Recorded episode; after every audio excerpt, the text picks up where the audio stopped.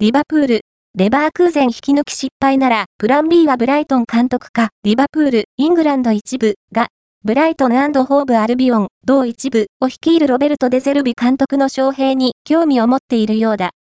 イギリス、ガーディアンが伝えた。今季のプレミアリーグで首位に走るリバプールだが、ユルゲン・クロップ監督が今夏に退任することを明言。